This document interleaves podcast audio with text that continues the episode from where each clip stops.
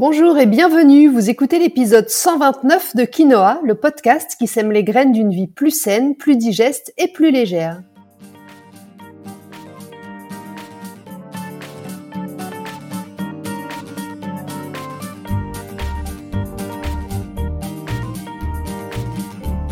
Je suis Julie Coignet, naturopathe spécialisée dans les troubles digestifs et les maladies inflammatoires chroniques de l'intestin. J'accompagne aussi les femmes enceintes, les enfants et les sportifs via des consultations sur Montpellier ou à distance, des programmes d'accompagnement en ligne et des cours de yoga. Ma mission à travers ce podcast est de vous aider à comprendre simplement comment vous fonctionnez, vous inspirer de nouvelles habitudes de vie plus saines et vous motiver à passer à l'action pour gagner en légèreté au niveau de votre corps, de votre digestion et de votre esprit.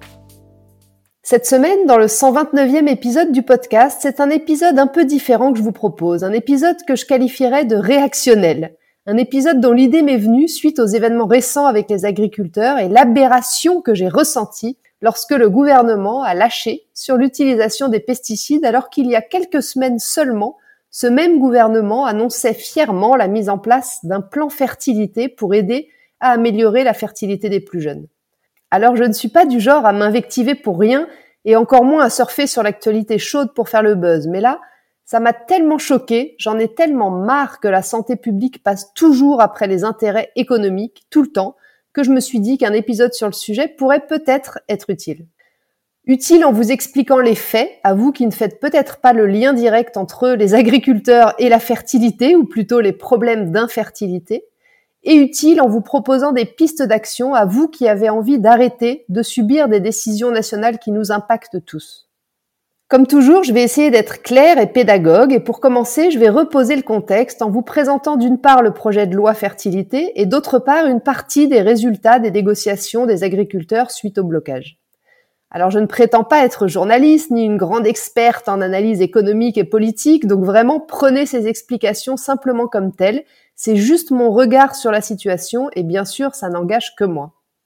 La loi sur la fertilité, Kesako. Eh bien, ça s'est passé le 16 janvier dernier. Emmanuel Macron a pris la parole lors d'une conférence de presse pour annoncer le lancement d'un grand plan sur l'infertilité qu'il qualifie de tabou du siècle. Cette décision est prise en réaction à une récente étude de l'INSEE qui parle d'une chute de la natalité de 6,6% en 2023. En 2023, il y a donc eu seulement 678 000 naissances en France, soit le nombre le plus faible depuis 1946. Mais de quoi s'agit-il? Qu'est-ce qu'il entend par grand plan de l'infertilité? Eh bien, il y aurait déjà plusieurs pistes en cours de réflexion, comme la généralisation pour tous d'un examen gynécologique pour les femmes et d'un spermogramme pour les hommes l'année de leurs 25 ans, totalement remboursé par la sécurité sociale.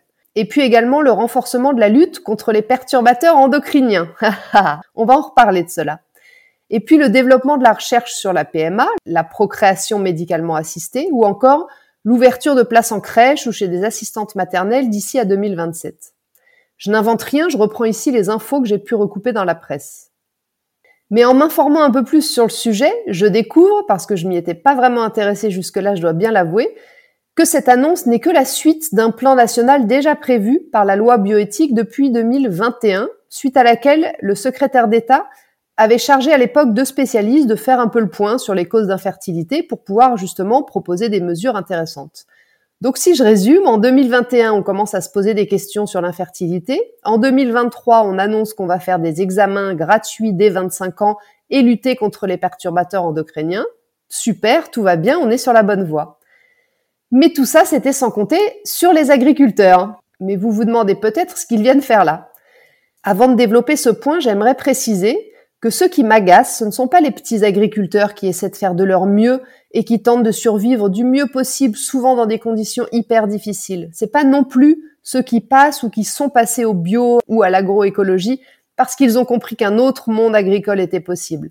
Non, ceux qui m'agacent profondément et ceux qui ont malheureusement le pouvoir sur les décisions importantes de leur filière, ce sont les gros agriculteurs, ceux qui ont des milliers d'hectares de terre qu'ils usent en monoculture, ceux qui considèrent la terre comme leur propriété, comme une usine à gaz dont il faut absolument optimiser le rendement coûte que coûte.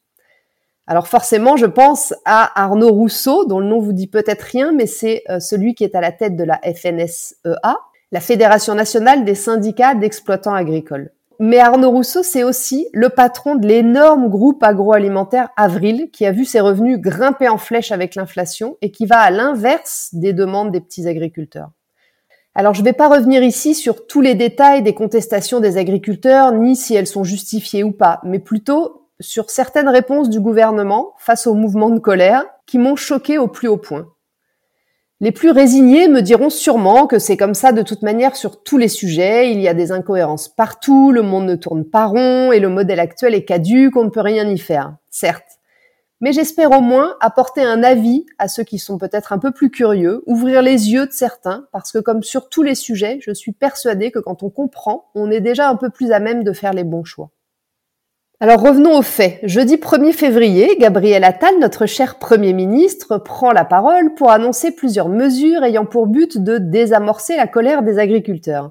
Et malheureusement, une partie d'entre elles ne vise qu'à affaiblir les réglementations environnementales en faveur de la préservation de la biodiversité, pourtant aucunement responsable de la détresse paysanne. Et c'est bien là le hic selon moi. Concrètement, voyons les trois principaux points qui ont fait émerger de la colère en moi. Premièrement, nous allons mettre pause sur le plan éco-phyto le temps d'en retravailler un certain nombre d'aspects et de le simplifier. Sachant que ce plan éco-phyto a pour but d'atteindre, je vous rappelle, l'objectif de réduire les usages de produits phytopharmaceutiques de 50% d'ici 2025 et de sortir du glyphosate d'ici fin 2020 pour les principaux usages et au plus tard d'ici 2022 pour l'ensemble des usages. Deuxième point, Bruxelles envisagerait une nouvelle dérogation concernant la loi exigeant qu'une partie des terres arables de chaque exploitation, soit 4%, soit laissée en jachère afin de préserver la biodiversité. Une mesure obligatoire si les professionnels du secteur souhaitent bénéficier d'aides européennes dans le cadre de la politique agricole commune, la PAC. On comprend bien que pour les gros faiseurs, 4% de leurs terres, c'est énorme, et donc ça leur fait perdre en rentabilité. Troisième point, proche du précédent, l'histoire des haies. Les haies disparaissent de plus en plus parce que les parcelles agricoles se regroupent, parce que la mécanisation de l'agriculture augmente, l'urbanisation aussi, mais les haies, comme la jachère, elles sont indispensables à l'écosystème naturel pour conserver l'habitat de nombreuses espèces sauvages, pour limiter l'érosion des sols, stocker le carbone, réguler la ressource en eau, fournir de l'ombre au bétail, couper le vent, bref, pour tout un tas de choses. Donc, annoncer, comme l'a fait Gabriel Attal, la simplification de leur destruction est complètement contraire à la stratégie nationale biodiversité 2030 du gouvernement. Mais ça n'a pas l'air de beaucoup le déranger. Donc en fait, on revient sur l'utilisation des pesticides dont on sait tous que c'est néfaste pour la santé, et on revient aussi sur les haies et le pourcentage de terres agricoles laissées en jachère pour la biodiversité, sachant pertinemment que sans biodiversité, il n'y a pas de pollinisation, pas de pollinisation, pas de production alimentaire. Alors qu'est-ce que j'aurais fait à sa place? Je sais pas, peut-être pas mieux, hein, mais quand même, on a le droit d'être en colère. Y avait-il vraiment pas d'autres solutions? Est-ce que l'agroécologie, par exemple, ça vous parle, messieurs les politiciens? Pourquoi ne pas agir plutôt en faveur des choses qui sont positives pour la planète et pour la santé plutôt que toujours pour le porte-monnaie de certains en plus seulement? Bon voilà à peu près pour le topo. J'espère que les choses sont plus claires pour vous. Mais comme la colère est plus néfaste pour celui qui la porte que pour ceux envers qui elle est dirigée, si ces propos vous mettent vous aussi dans cet état, ne gardez pas cette colère pour vous trop longtemps. Faites comme moi, parlez-en. Déjà, vous verrez que ça soulage. Et ensuite, agissons. Agissons dans le sens de nos valeurs, c'est bien là le seul pouvoir qu'on a et qu'on ne peut pas nous prendre.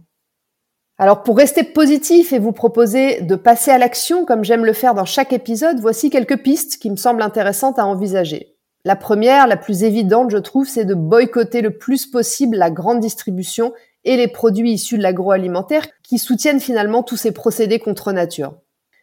Je suis en train de faire les comparatifs, mais entre les magasins bio qui offrent des gammes de produits de plus en plus abordables et les marchés de proximité, vous pouvez trouver des alternatives sans exploser votre porte-monnaie. La seule condition pour y arriver, et elle n'est pas des moindres, je le sais, c'est de prendre le temps d'anticiper ces repas et de les cuisiner à partir de produits bruts. Des produits bruts que vous choisirez bien sûr plutôt locaux, bio et de saison. Choisissez le label bio le plus possible selon votre budget et en priorité pour les fruits et les légumes qui ne s'épluchent pas, les huiles, les œufs et les farines. Alors oui, ça demande un petit effort, mais vous ne trouvez pas que ça en vaut la peine quand on pense que peut-être nos enfants ou nos petits-enfants seront de plus en plus malades et infertiles à cause de la pollution et de la malbouffe?